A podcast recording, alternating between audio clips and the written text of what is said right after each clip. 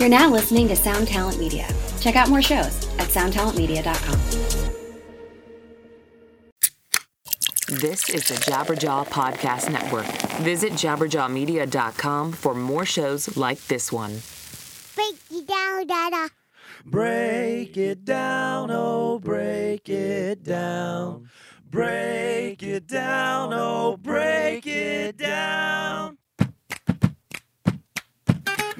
Matt Cutter. Yeah. All right, welcome to the podcast, Downers. My name is Matt, and we are back again. Uh, my guest today is quite interesting. Very excited to talk to him. His name is Tovar Cerulli.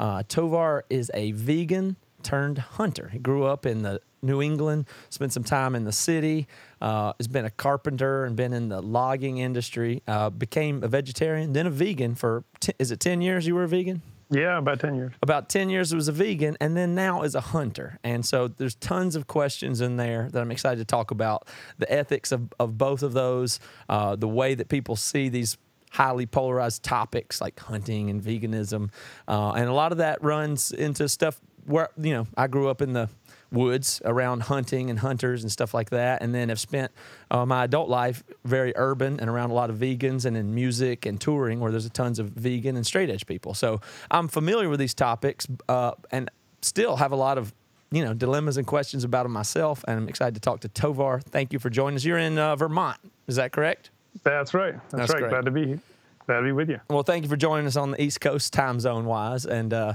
i'm glad to have you here so you you grew up in the woods but not around hunting and that kind of thing right like you weren't right. a I had- hunter growing up I had one uncle who hunted, but he didn't live locally. I grew up with fishing and and that kind of thing, but Mm-hmm. yeah, hunting really wasn't part of my upbringing at all.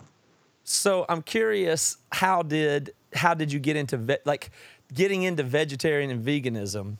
From my experience, is usually attached to either a parenting thing or it's attached to some kind of social movement. And from where I, where I'm from, in music and touring world, uh, there's there's a movement. It's the straight edge uh, vegans, and they're they're really wrapped up in uh, in the music, hardcore and heavy music. There's tons and tons of vegans and vegetarians in that world. I know a, a whole lot and spent a lot of time around them in my years on the road. So, how about for you? How did you get into vegetarianism and then ultimately veganism in the first place? Yeah, I was uh, I was 20, and I was you know as many of us do at that age, you know, thinking about who do I want to be, what kind of person am I going to be, what's my life going to be like, um, and I was doing a lot of reading. I was studying a bit of Buddhism, um, and I had actually just come back from a retreat that I'd done that the first time and maybe the last time I ever did a you know a Buddhist sort of retreat, and uh, was thinking about compassion and kindness and and all this. And I went fishing out of habit, uh, which I you know had, had done for many many years. And in the act of killing a fish, I had caught a fish, and, and in the act of killing it, I really felt regret. You know, I didn't need to kill that particular fish, and I could have eaten something else. I could have eaten, you know, rice and vegetables and tofu or whatever else, you know. Um, and that was the turning point for me, uh, and that's actually how I open my book, The Mindful Carnivore. I, I start with with that scene because that's really where I uh, where I turned toward vegetarianism. And so initially it was a animal welfare and an ethics uh, decision. Um, over time, you know, all of the other sorts of reasons that we uh, become vegetarian uh, came into play as well. You know, environmental arguments for it, um, health arguments for it, um, and doesn't take too long meditating on those things and reading about those things to say, you know, I'm if I'm not eating meat, why am I eating eggs and you know cheese and whatever else, you know, That's- other sorts of animal products. That's partly why I'm nervous to talk about like you, you know, I love to thinky things where you think and explore things and do thought experiments, but I, I'm afraid sometimes to do ethical stuff there because I'm afraid it'll make me want to, you know, I'm afraid if I dive too far into ethics, it'll change my lifestyle so much. And vegan and vegetarian is one of those areas I kind of am afraid to explore because I don't want to go there. You know, I just don't. Yeah, yeah. Uh, I, Yeah, yeah, yeah. I, I, was, I did do vegetarianism though. Um, one, we were doing something with my band and we started he- helping. We, we did something with PETA at some point where we, Mm-hmm. we thought there was a guy that we met that worked for PETA and we thought he was a great guy and the compassion message rang really true with us. Mm-hmm. And we told him we're not vegetarians, but we're interested in the way that the, the, some of these ethics that you have. And so I did four months of being vegetarian just out of just to try to get a vibe from that. Uh, and I really did enjoy it. It changed the way I looked at food a, a ton. Like, uh, and I and I recommend people changing a lot of stuff they do just to experience other things. And I, I learned a lot. And I there's foods. There's so many foods that I ate during that time that I never ate before that I still eat today. So I at least would say that's a big takeaway. But I didn't get sucked all the way down the vortex of that. but um, did you have a community or people that like? It's it's interesting that you discovered it almost on your own, like in searching for truth or a, a personal ethic or something like that. You weren't wrapped up with a, a community or other people or friends that were doing it. Um, I mean, not really. I mean, growing up, I knew some vegetarians, um, but I didn't have a lot of friends who were who were into that. Um, I did have some, for sure. I, you know, in high school, I had I had friends who were vegetarian. Um, my girlfriend and her family uh, were vegetarian uh, late late in my high school years, and um, so yeah, I knew people, but it wasn't a you know a solid sort of close knit community. Uh, later, when I did live, you know, just a couple years after that, I was spending time living in in New York City and you know in a liberal arts school, and you know, so there was certainly much more of that. Absolutely. The other thing interesting about it is it's such a. Uh, I mean, it's such a. It, it almost the things you just said there was the the environmental and the health stuff came after, which is it's a little bit weird to look at it because I don't know if that's you'd almost say that's like a a, a confirmation bias. Like you decided something, and then all the evidence you found after that Oh, sure. supported it. so it wasn't Right. like you weighed all the stuff. Like you emotionally knew on some level, I'm going to do this, and then every piece of data you found after that just backed it up. Right. I mean, and, and we as humans are really good at that, right? Yeah. I mean, you know, Totally. selective data or selective data interpretation uh, and to rationalize what we're already doing. Mm-hmm. Right.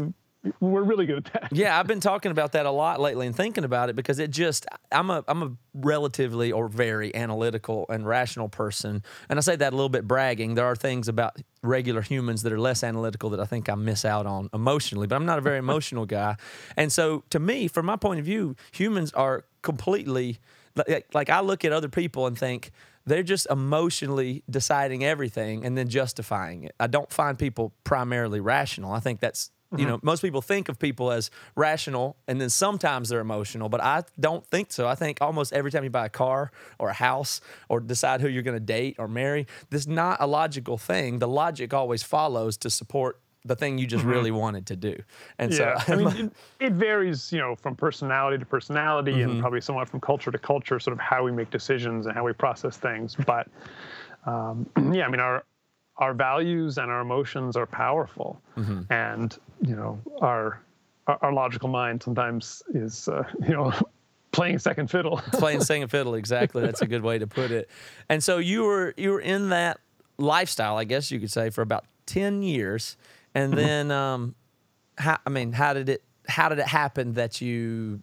got out of that and then swung so far as to become a hunter mm-hmm. Mm-hmm. Um, and that's often the perception, you know, like th- there's a, it's this extreme p- pendulum swing, and in a way it is, but in a way it's not. I mean, that, and I'll I'll explain that a little bit. I I know a surprising number. I've met a surprising number of ex-vegetarians or ex-vegans who then become hunters or or start ra- or start raising their own animals if they're uh, you know to, to be directly involved uh, in that. Um, but f- for me, the transition had a couple of steps to it. Um, one was that I started to recognize through reading and again, you know, sort of education and, and observation that my diet as a vegetarian and as a vegan um, was connected to all kinds of impacts ecologically and ethically that I hadn't ever contemplated before. You know, I, I wasn't directly eating uh, animals or any animal products, but uh, first it was I started to read about um, deer in America. There's a fantastic book called uh, Heart and Blood by a guy named Richard Nelson who lives up in Alaska, and he talks about the uh, interactions that we as humans have with deer across the North American continent, uh, and a significant number of those are agricultural. You know, we Yeah. have millions and millions of deer, and they eat a lot of agricultural crops. And no, almost no matter what you eat, anything practically that you eat that is grown here in North America, um, there's a really high likelihood that um, farmers are killing or otherwise controlling. Usually, it's usually it's uh, lethal control. Yeah. You know, killing deer to protect those crops. To get your tofu. exactly. Right. And they love soy. You know, deer are very fond of soybeans. So the, I'm sure they Um, like corn and soy, all the stuff we grow, and then you the- know, you got to kill right. the deer or I run mean- them off, or they get caught in the threshers or something. You know, the combines or s- probably. I well, don't know. well, that's you know that's it. Industrial, Mm-hmm. you know, industrial scale agriculture certainly takes a lot of other smaller animals with it all the time Yeah. too. You know, Oh, yeah, birds for sure, yeah, I mean- rodents and so on. all the way down to bugs, it's- I guess, if you want to get go there. Oh, exactly, all the way down to insects. So I started to realize that Mm-hmm. direct impacts on deer and all kinds of other critters. Um, I started to realize too, just the sheer scale of you know what we very euphemistically call you know habitat conversion or or you know, land conversion. We take pretty sound you know wildlife habitat and then we turn it into a field. And there might still be wildlife living there, but it's not what it was. You know, it's and we've done this on a massive scale across the continent, of course, historically, and we're still doing it to some degree.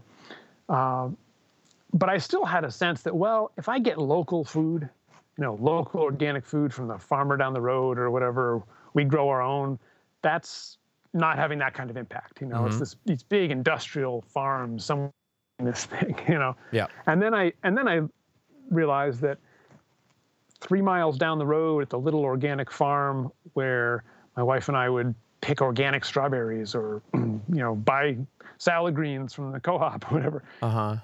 When there's crop damage, you know that farmer is calling a friend and they're shooting a deer. You know, it's not every week, it's not maybe even every month, but it's part of the process of producing that food. And they're putting that venison in the freezer, you know, and they're they're eating it. And even in our own garden, I started to realize, you know, the fertilizer we were using is, you know, from local farms and it's, you know, it's manure and it's coming from dairy production and egg Yeah. production and there's chunks of bone in it. You know? But but So still, it would be ethically. It still sounds better than the alternative of the factory farmed cow pastures and all that. So I mean, a vegan would Sure. still say, yeah, but I mean, we're still good off. To, Right, right. It's still m- less impact than Sure. getting the you know ground beef at the grocery store. Sure. I- I- at least if you're talking, you know, um, you know, if you're talking, you know, factory farming, you know, Yeah. concentrated animal feeding operations and all that, for sure. Um, So, so it softened the hard line for you. Is is basically what happened. You just realized, oh, it's not a hard line Exactly. issue.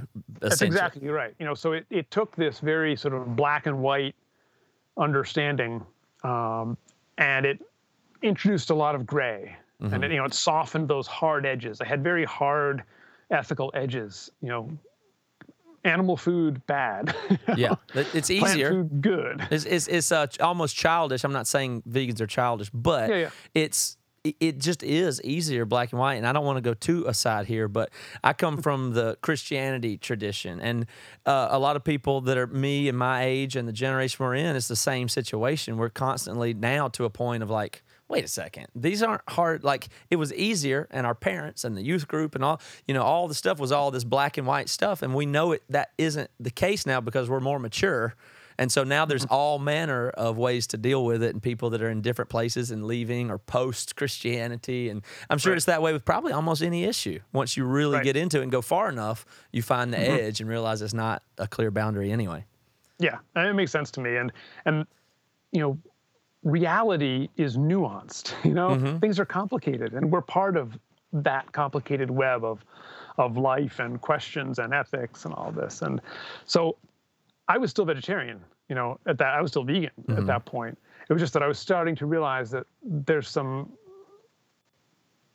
soft and gray areas here. Mm-hmm. You know, it's not all black and white and hard. Um, and then a bit later, you know, mm, a year or so later, um, my my doctor, who was a you know not a mainstream MD, you know, sh- she was actually a Buddhist naturopath, you know, someone who would be very into alternative stuff. Uh, but she looked at my blood chemistry and some of the health issues that I was having, none of which were life threatening at the time, but you know, my immune system was down and such. And she said, you know, you might want to think, you know, rethink your diet a bit and introduce some some animal products back into it. Um, and and so at that point, I decided that I would try that. You know, I would take that step. It felt very weird, you know, even to get local eggs or local chicken or, you know, and first it was just, you know, like the radical step of having a bowl of yogurt. Yeah. which after Yeah. which after 10 years is a big deal. Big deal for that. Yeah. You know, or having an egg. It, it tastes strange. It, it's psychologically strange. Uh, all of that. Um, and so bit by bit, started to incorporate that, being mindful of where that food was coming from, for sure, uh, and not just going to the supermarket and buying a steak or anything like that. Uh, but started to have eggs, yogurt, some local chicken, and I started to think about going back to fishing because I'd done that, you know, as a kid, and I was thinking, okay, I'm eating other creatures now. I've gone back into actually directly consuming um, other living beings, and maybe I should, or at least want to, be directly involved. You know, like come face to face with that. Yeah. If you're going to be eating them, that- that, that's like that's what you're saying. It's not polar opposite to go that. It's actually uh, on the same plane to be mindful. And your book's a mindful carnivore, but that's that's Right. the point. Is Right. even to, to to to make yourself come face to face with with the life that you're consuming, whether it be plant or animal, at least is is more mindful and probably closer to ethical in the long run. At least something like that, right? Yeah, and and this is the you know I think this is where some hunters and some vegetarians have common ground. You know, one place they have, they have other places of common ground, including environmental concerns and so forth. But around the ethics of eating other living beings, um, not all vegetarians, but many vegetarians are concerned about those ethical issues and they are looking at what they're eating and they're making a decision, you know, not to eat meat or not to eat, you know, whatever class of, of foods, uh, based on that, you know, looking it in the face, you know, so to speak, you know, really looking. Yeah. And for some hunters, uh, certainly including uh, me and others I know, that is a substantial part of, not all of, but a substantial part of the decision to hunt or to get, for me, I went to fishing and then I started to explore hunting, which for all kinds of other reasons was uh, uncomfortable. Yeah. hunting is a different deal. And it's culturally a different deal and it's, you know, Oh, I'm sure the way other quite people. tangibly a different deal. Uh, but um, it also involves looking directly. You know, you want to eat meat? Okay, here's what it means. Here's You what know, it means. Yeah, I like Here's that. the deal. Yeah. you don't get to look away. You know, and, and this is part of the criticism that some vegetarian and vegans, you know, have have long made is that people don't think about what they're eating. right. You know, Yeah. particularly meat in this case, but I think it could go to almost anything. You know, where is it really coming from? Um, and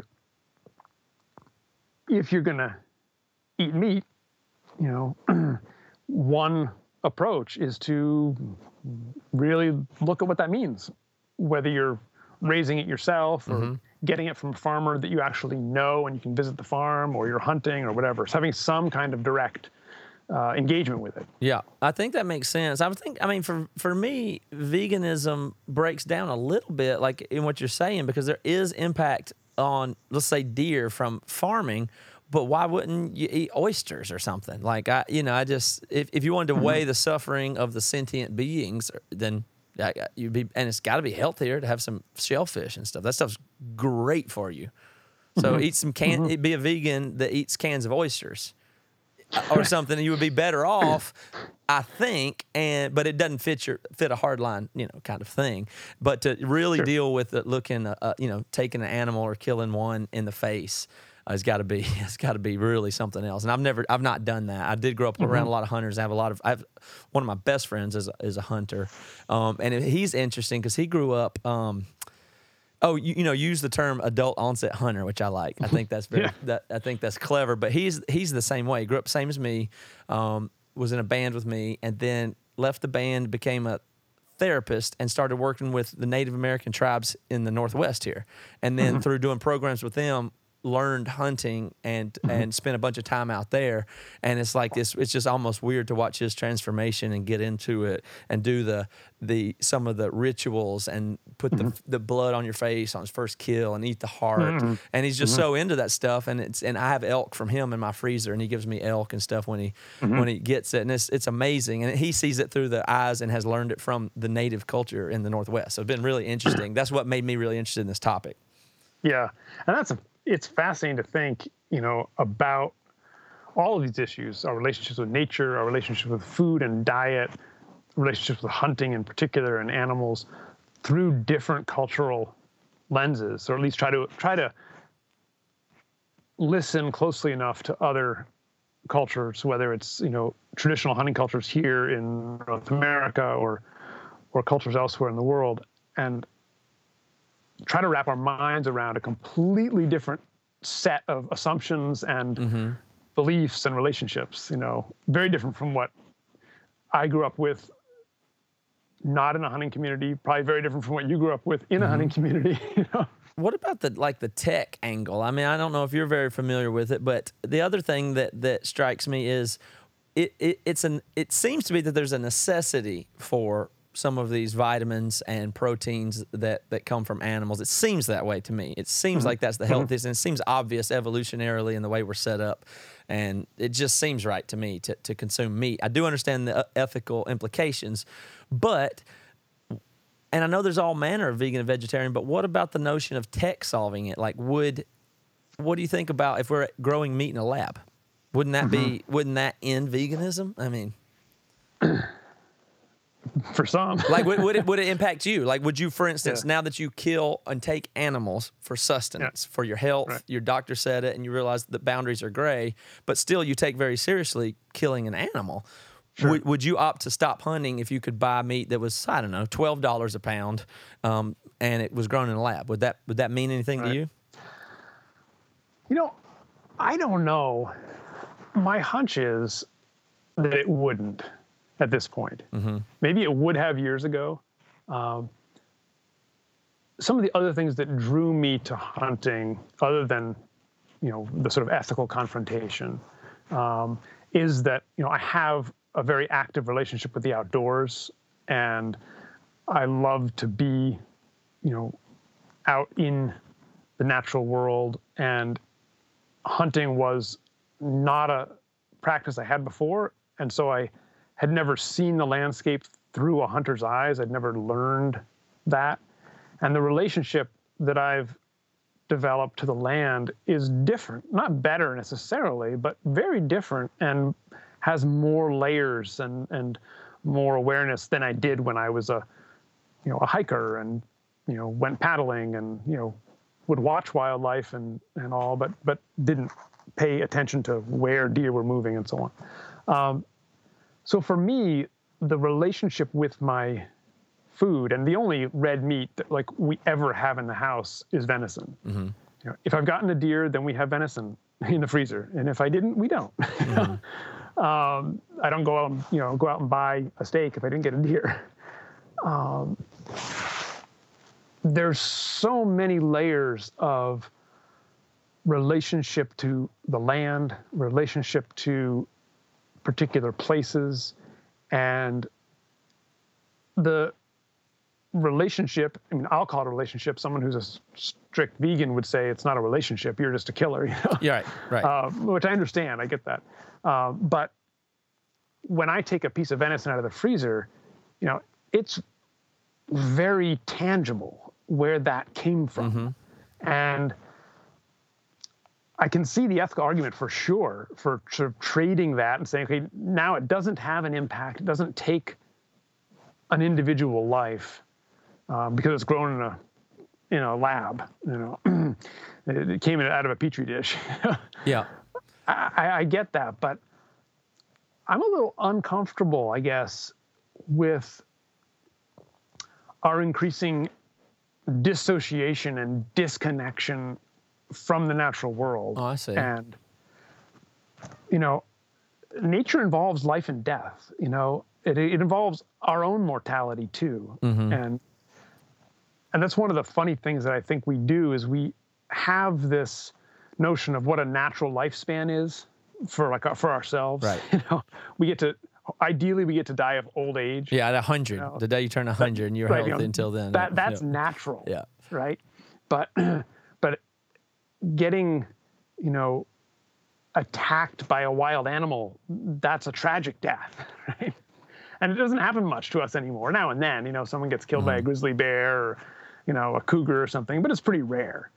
Um, and I think we've projected that onto animals. And so we talk about, well, this deer or this cow only got to live a quarter of its natural life. Well, who says a deer's natural life is like eight years or 10 years? What, what the way it really works is that most of them die when they're tiny, you know, Yeah, when they're that's true. I mean, in, in the wild. Or get yeah, get eaten and stuff, or just Most predators, Terrible. you know- I mean, they they die terrible deaths. I mean, right? A lot of them do. I mean, and, and and most of them not very old, you Yeah. know, really young. Yeah. The vast majority, and that's true of a lot of wild animals. Hmm. And, and so, I just think we sort of disconnect ourselves from life and death in so many ways, um, and I think we sort of disorient ourselves to like how the world Hmm. is. Um, so I, I guess I, you know, it's, it's a long roundabout way of saying that I, I'm a little leery of that. So you're Given saying further disconnection from reality it has its own negative consequences, regardless of some of its certain parts of I, I think ethic. it, I think it Yeah. does sort of, you know, uh, emotionally, spiritually, mentally, our sort of understandings of the universe that we actually inhabit, um, and you know, we live in a world that has a huge and growing, you know, population of humans, and so you know, it's not like six or eight or ten billion people are going to go out and hunt their own food. That's not you know, possible. I guess that, that- I mean, is that is know. that like literally not possible anyway? It's Like, literally not possible. Yeah. You know, we absolutely depend on agriculture of many, many kinds Mm-hmm. at this point to provide the vast majority of our food supply. there just would be no and- way. Yeah.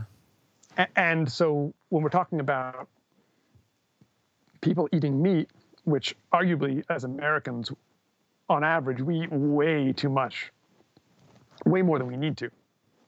Um, but even if we scale way down from that to what you know much of the rest of the world eats, and we don't want to have factory farms, and we have a growing human population, well, maybe tech has some solutions for that. Yeah, you're right. There has to be something. Maybe. You bring up a really interesting point in that last bit there about humans and their impact on the natural world and their connection and disconnection from it. I guess fundamentally, there's a big question that, uh, like you said, the deer get eaten and killed, and all this, every other animal's killing each other. Yeah, we got guns and scopes and lasers and tree stands, but uh, uh, I mean, we're animals too. Are we not part of that? Is it not? Wouldn't ev- doesn't every animal do whatever it can to get whatever it can? And and where did we become different than that? Like, mm-hmm. wh- why want why don't we do what we got to do for us? I mean, what's the difference in a human and the animals that prey on deer or other animals mm. and stuff like that? Yeah. I mean, that raises a whole host of issues, mm-hmm. right? Uh, I mean, certainly the notion that we are part of nature and that we are also animals, absolutely agree. Um, in terms of all the technologies we have to bring to bear, whether it's on hunting or, or other things, sh- should we bring them all to bear on hunting or extracting natural resources or you know I, I don't think so. I think that there's a there is a difference between you know being smart enough to make a given technology and then uh-huh. being wise enough to decide whether we should use it or how we should use it But it almost feels like a game, like a, like football. Like we have rules, or oh, that's not fair, or well, we're going to change the where they kick the extra point from now. Yeah, okay, that's not fair. You have a laser gun that can make the deer mm-hmm. drop dead, so we can't use that because it's not. You know, like that's a mm-hmm. that's a weird concept. That, like, what's the point? You know, if there was, I, I don't know. Like it's And like we I'd want to say I'd level the playing field in a way. what's level playing field Yeah, but is there's, I mean, I guess I'm saying there's, is there the notion that you can get meat if it's fair, but the factory farming thing is so obnoxious, or maybe it's because it's profit driven versus need driven or something like that. I don't know. Mm-hmm. There's something to untangle there for sure. Sure. I mean, I think there are a few sort of classes of questions there. Some of them are are ecological questions. You know, mm-hmm. what sort of impacts do we as humans, in terms of our population, our technology, our greed, whatever, mm-hmm. have on the natural world, and what are the implications of that? Whether we're talking climate change, Yeah, you're right. uh, you know, global scale, or just locally on a, a given waterway. You know, are we polluting that river because we want to make this particular product and we aren't smart enough to figure out a way, or don't aren't mm-hmm. careful enough to figure out a way to dispose of the waste better? I mean, so there's ecological questions about our impacts, which you know feedback and uh, affect our health and the climate we live in, and so on, as well as everything else on the planet. Excuse me. Um, and then there are other questions that are sort of that are ethical or even aesthetic about how we do things you know um, and that's a debate that's ongoing within the hunting community about as different technologies emerge you know should they be allowed or or even just existing technologies Yeah. um, you know, some people will, you know, argue, well, I don't want to hunt with a rifle with a scope on it because I can shoot at 300 yards. I want to hunt with, you know, a handmade longbow and I have to be 20 yards. And, you know, there's all kinds of debates over that. I mean, in terms of emerging technology, I think there are places where we probably should not go for a whole bunch of reasons um, ethical, aesthetic, uh, political. Um, like these, so you know, these smart rifles, which you know, don't they have they have computers in them, and they make the decision for you. You tell you say, okay, that's the target, and it's like a guided missile practically Yeah. because it it calculates everything and it decides when to pull the trigger. Mm-hmm. You know, some people could argue, well, that's going to make a cleaner, more certain kill. Yeah. It's more Good humane. point. Great point. Yeah, I guess you could argue that. But when you start being able to shoot, you know, across the plains at a thousand yards and more, I mean, but we didn't have rifles that were accurate at all until like a century ago, you know? So, I mean, it's like, it, why wouldn't you take the next step? right, right. The argument can be made. Um, the you know, in terms of like bows versus rifles, I think any of them can be done, can be used ethically. It can kill an animal very quickly. It requires different levels of skill, and there are different, you know, hunting with a bow, for instance, you know, arrows slower than a bullet. Deer can move in that fraction of a second. Things can, you know, there's more variables. So personally, you know, I hunt generally with a rifle because I am more confident that I can very quickly and what I consider ethically mm-hmm. Kill an animal in, you know, in a second or two um, than if I was using a bow. Because you'd feel horrible to get one in its hind leg and it runs off. I mean, and a, a, a- with an arrow c- coming out exactly. of its butt. I mean, exactly. I've I've never done that, and it's you know any ethical hunter that's their worst nightmare. Yeah, nightmare. absolutely. Is that happening, um, or you know either they get wounded and they recover, or they get wounded and they die really slowly. But that's not the perception, though, from the general public about hunters. The general perception about hunters is well that they just like killing to hurt animals. That's why they do it in the first place. So that would delight a hunter to wound an animal. They don't care about the animal. That's what that's what a lot of people think about hunting. Sure. I mean, the the portrayals of hunting, whether that's in you know Disney mm-hmm. Um, and Bambi and that whole Yeah. effect, you know, or you know the portrayals of hunting by the hunting industry, you know, they don't show that. They don't show people you know wounding an animal just to wound an animal. You know, Uh, I, I don't think that they would ever show that, but it is very, you know, sort of macho and you know there's a lot of portrayals of hunting that you know are completely incomprehensible to non-hunters and even turn off a bunch of hunters What what fundamentally do you think is the difference in? I'm not trying to get you with a crazy question, but there's the holistic idea here that what you're saying is to hunt is good and it is helpful overall to connect people to their environment, the spiritual, the everything, and so uh, it, in in total, it's a good thing, and the hunt, you know, it all works together. But on the other hand, in the end, are we team human, and how much more value does a human life have than an animal life? Do you have mm-hmm. a? I mean, and if it came down to it, well, whatever. I mean, you turn on a technology that would, so the humans don't die or become extinct. What? How? How do you weigh human life versus a- animal life personally? Mm-hmm. Or mm-hmm. do you, and a different scale of animals from bu- bugs to deer or whatever? yeah i mean there are a number of different ways to look at that and you can look at it at an individual level you know would you you know if you were driving down the road and there suddenly there was a person and a deer in the road and you couldn't stop you Yeah. had to hit one of them Right. you'd hit the deer Yeah, you would hit the deer for I sure. mean, right? Yeah. I mean, I mean that's what you'd do. Sure. Um, and we can say that about you know h- how would we? Would you hit? But would you hit? And then they have there's the ethical thing about the cable car, the dilemma where would you hit this group or that person or whatever. But how many? right. How many deer would you slaughter to save a, a person? Right. A thousand? a thousand. I don't know. I don't know. Um, I mean, we get these crazy kind of scenarios Mm-hmm. we can create, these these hypotheticals. Um, but I think that it's one of the weird things about how we think about animals uh, in our culture is that we say, well, if you take an animal's life for food, it's because you value it less than a human life. Mm-hmm. Because you're not a cannibal. You wouldn't eat, you know, another person. Right. um, and so it's that you value them less. And that's why you can do that. And that's, you know, speciesism and all of this, right? That They Speciesism. are I like that. less than, you know, less than human, therefore, Mm-hmm. we eat them.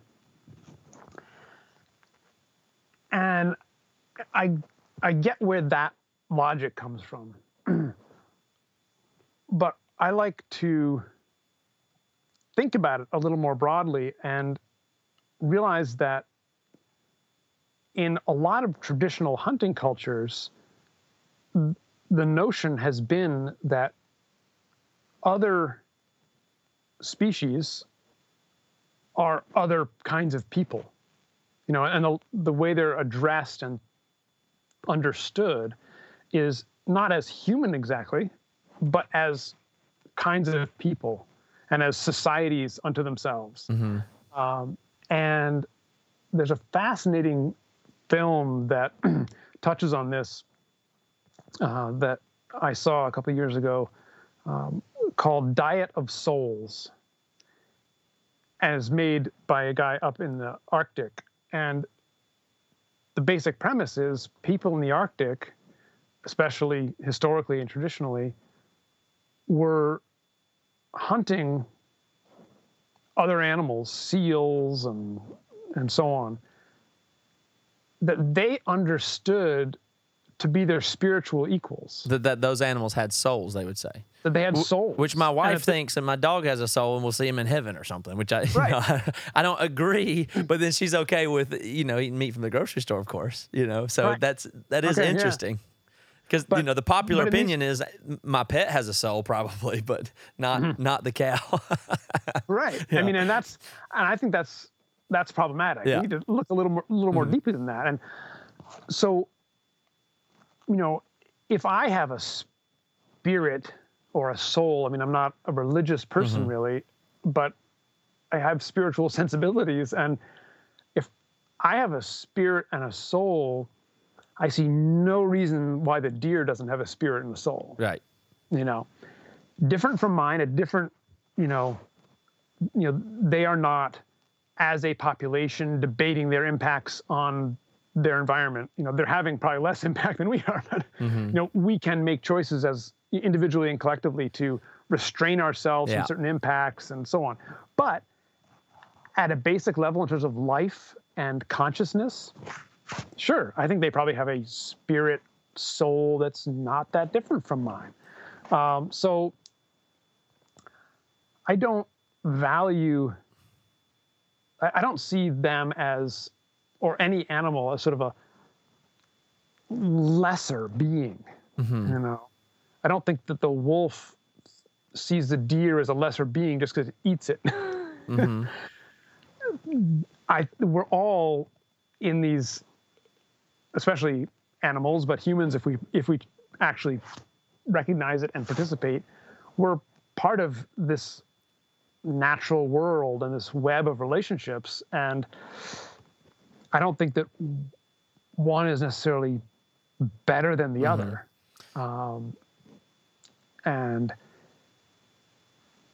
yeah, it's it's fuzzy territory once Yeah. you start to think about it. Well, you know, our personal perspective and cultural prejudices that we have, and it's weird because humans are so powerful. That's all there really is. It's like we have a ton of horsepower, but very little. Uh, you know, I mean, you're born with all this mental horsepower essentially, and then you got to learn how to handle it both as an individual and as societies. I, I feel like we may have more ability and power than we can handle. You know what I mean? Like that, that'd be the notion mm. that we could blow ourselves up with technology we could create tomorrow, which we ca- we could today. So Right. we've been kind of lucky so far, but in general, it's just like you know, toddler blasting through some department store or candy shop or china shop or something. Like we just take what we, you know, we have more responsibility and we, we kind of lack the ability to organize. And it seems that society's getting that very slowly, but it's kind of a mm-hmm. race. Are we going to figure out how to mm-hmm. manage our environment or are we going to destroy it? I don't know. But we certainly have Sure, the and capability to do both. accelerating with Yep. technology. Mm-hmm. A- As our technological capabilities increase, as they have dramatically over the past couple hundred years, you know, we can have much bigger impacts in a much shorter period of time. Um, but again, that if we make the cultural comparison, that notion that we can or should have or use that horsepower, you know, of, of whatever kind, mental, technological, uh, or otherwise, is a very much a sort of you know humans at the pinnacle of creation. You know, sort of a Uh-huh. whether whether you literally believe in you know dominion over nature or not, Yep, it's still this notion yep. that, that humans are sort of the apex of creation. Yeah, well, the, in the Christian tradition, that's for sure. They go, well, I mean, the Bible clearly tells us we have dominion over the animals, so fuck them. that's Right. what, that's really what we think a lot of times, and it's e- Right, it's right. just way simpler to think that way. Right. And and yet in many, you know, traditional hunting cultures, the the notion is that, you know, when everything was created, you know, humans were sort of the one of the last things to come along and one of the most pitiful. Mm-hmm. you know, that, that we needed help. You know, we can't survive very well on our own without shelter and tools and, you know, animal skins or, you know, Yeah. knowledge that we've learned, our instincts for survival and our physical capabilities for survival as individuals are pretty pathetic. Yeah. And that we've needed help and you know need to be educated by you know by the animals and so on. Um, so it's a very different frame to think about where are we in creation or in relationship. And one way it's been phrased is that the West and Christianity, you know, sort of Christian culture in a mm-hmm. broad Yeah, sense, not yeah, necessarily the right. religion, but Western Judeo-Christian culture, and particularly in the modern sense, has a strong focus on rights. You know, we have the mm-hmm. right to do this, or Yeah. you know, human rights or animal rights, or you know, rights is a huge focus. And in a lot of traditional cultures, the focus is on responsibilities. What's our responsibility to our community? What's our responsibility to the animals or to, you know, to our spiritual traditions or whatever? Um, and it's a it's a very different lens, you know, that we as individuals or even as communities don't have rights. We have responsibilities. Um, and that includes treating others with respect, um, but it's not based on their rights. you know? It's our responsibility. Uh, it's just a different. Yeah. Well, it's interesting, and there's a different, but to, to me, here's what I really think is there's a bit of a race. I mean, everybody talks about technology, and I do I, predominantly. That's my one of my favorite things. But the more I think about it, society is an evolving thing too that's growing and very, very interconnected with technology, but separate. So the question is, oh, I mean, what about this? What if we have a societal boom? Not a technology boom, but what if it's either accompanied by or eclipsed by or en- enabled by technology? What if that we're just in the beginnings of the social media thing where we I can connect to you and we can do this podcast and talk about ethics and thousands of people hear it?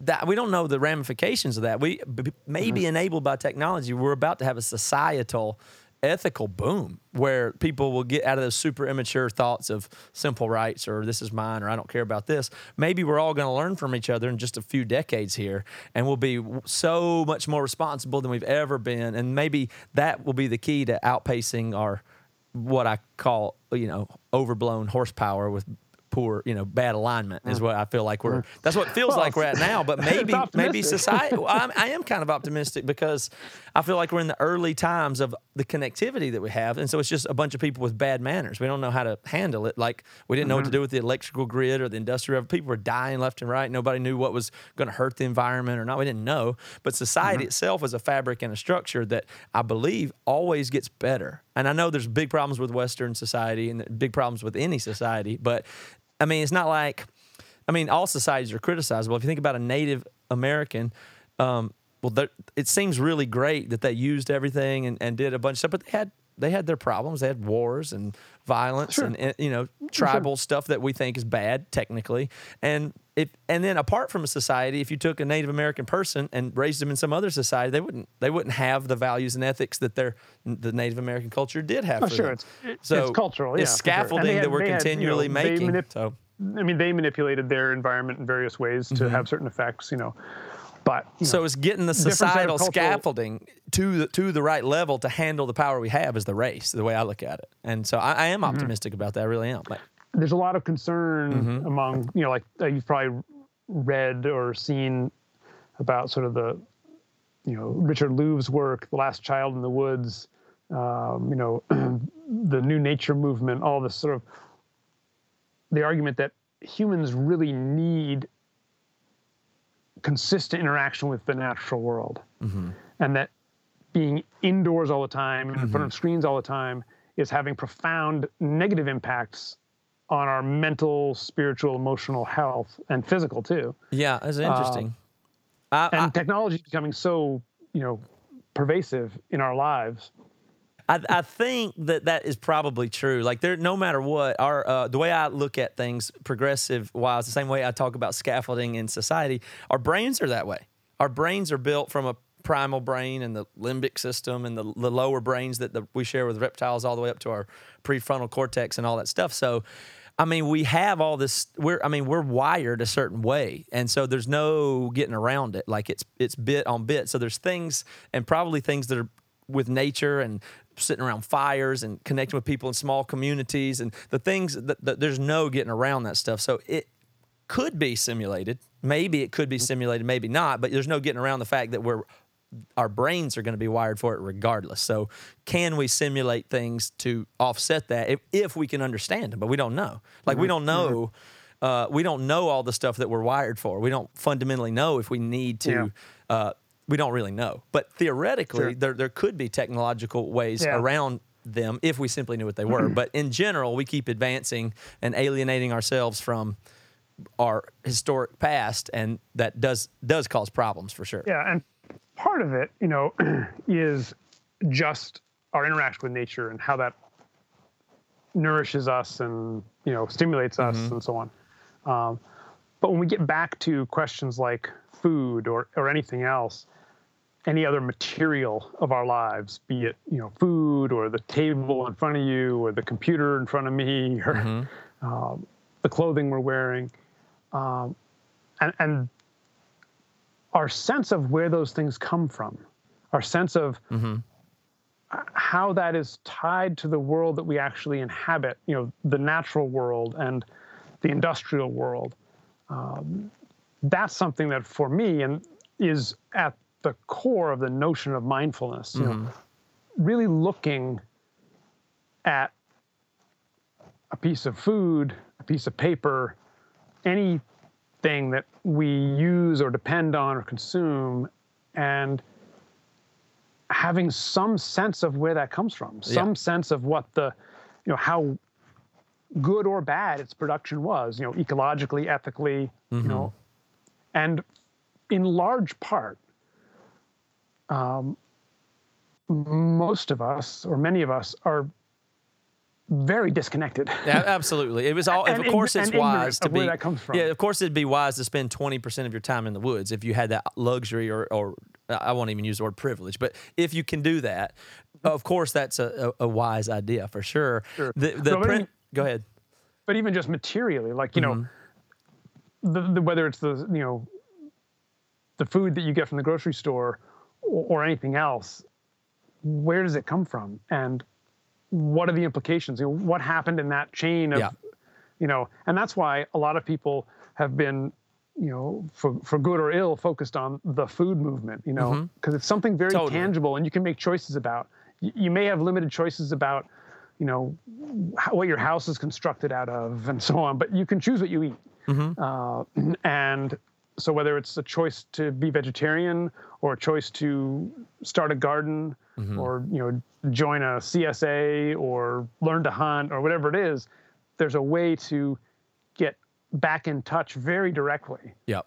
with where those things come from and know very specifically, oh, you know, these vegetables came from that plot of land right there. Yeah, but I mean that that's a big movement. I mean, you, I mean it, it really mm. is. Like you, you see it now. Like even just in like we're aware of our stuff that's made from sweatshops overseas. I mean, people care about the goods they buy more than they ever have, and I can only, uh, you know, at least paradoxically, uh, you can only tie that to the rise of the communication and the information that you understand where some stuff came from. And there's movements and people that care. Like it, it- it's, it's inextricably tied. That the sharing of the information of how to un- understand your ethically sourced cotton or whatever i mean that that Sure. partly comes from technology so it's, of course, you know, you go back in history not very far, and we just we just didn't have things c- coming through global markets.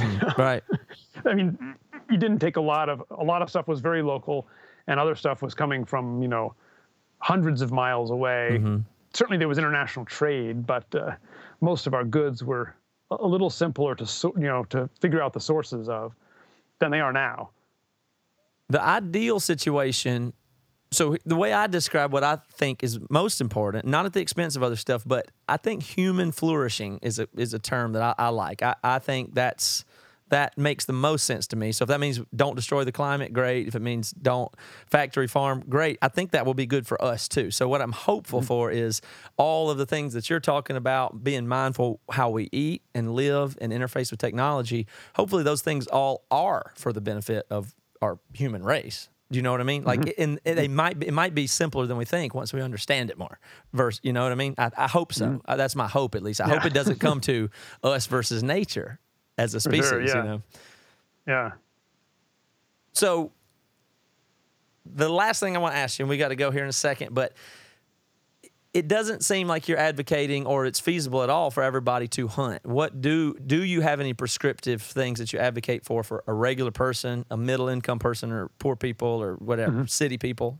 Mm-hmm. What mm-hmm. do what do you advocate for people? to Say, I, mean- I can't go hunting in Vermont all the time. I don't have that. Right.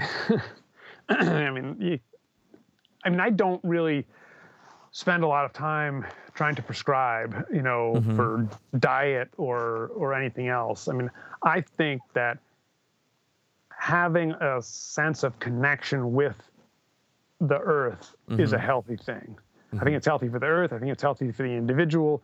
I think it's healthy for society.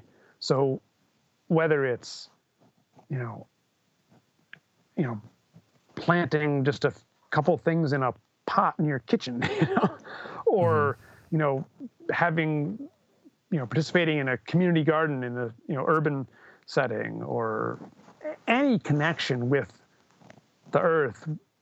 Food is good. You know, food is a way to do that, but it's not the only one.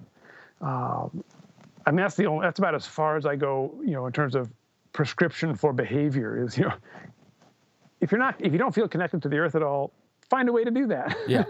um, and and the other which we haven't really talked about uh, much at all is whether it's vegetarians and hunters or any other sort of difference of practice or difference of viewpoint i think there's a huge amount of value in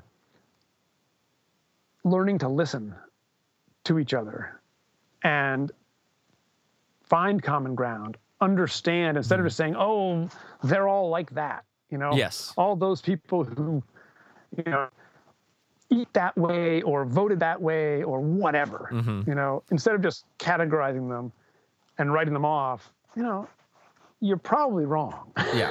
Well, for sure. are, yeah, and the you know, political climate and- we're in, especially. there's an amazing amount of common ground that we can find if we listen for it and look for it. And I think that's, you know, that makes for healthier communities. That makes for a mm-hmm. healthier society if we actually try to understand each other a bit. Well, Tovar, I really like your point of view on that, and I, you know, as we get to the end of it here, I love leaving people with that that thought. You know, that's really, really, it really is something to think about. And it's weird how your point of view is very. I'm not saying it's soft, but it's it's it's nuanced to such a degree that it's not prescriptive, like you like maybe you mm-hmm. just said there. I think that we could certainly use a dose of that across the board. And I think just just mindfulness in itself, mindful carnivore is your book, but just the whole thing of mindfulness is like something that's kind of almost new to me in my late 30s. I just plowed through the first half of life just thinking I almost knew everything, and now it's like, well, shit, I'm going the opposite direction now. But I had to take responsibility for for my thoughts and my actions and what what they're going to do. So I, I think that's uh, real interesting. I think people will like to follow you further. You can go to tovarcerulli.com. Uh, his book is the Mindful Carnivore, and uh, you know. I don't know if you got anything else going on you want to tell people about, but I really appreciate your time tonight. Oh, it's been great. I appreciate it. Cool. Thank you. Thanks much, Matt.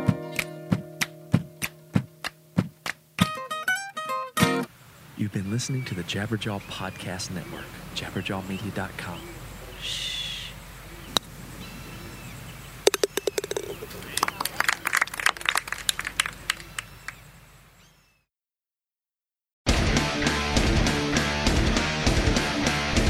Hey there, I am Johnny Christ from Avenged Sevenfold, and I've got a podcast called Drinks with Johnny you're going to want to check out.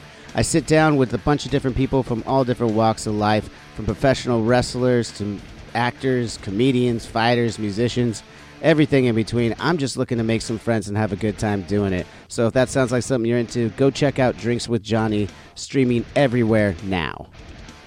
Ever heard of Stoicism? Chances are, if you have, you've heard of Stoicism with a lowercase s and not Stoicism with an uppercase s. lone wolves, no emotions, antisocial behavior, cold indifference. All that is Stoicism with a lowercase s. Stoicism with an uppercase s is the ancient Greek philosophy and virtue ethics framework that centers on service to the cosmopolis, to include your family, friends, community, and planet, and the development of a good moral character. My name is Tanner Campbell, and I'm the host of Practical Stoicism, a three times a week podcast teaching Stoic principles and concepts to anyone interested through the exploration of texts and deep dives into various moral topics. You can find Practical Stoicism where you're already listening to podcasts by searching for Practical Stoicism or by going to stoicismpod.com. I invite you to give it a listen today. You just might like it.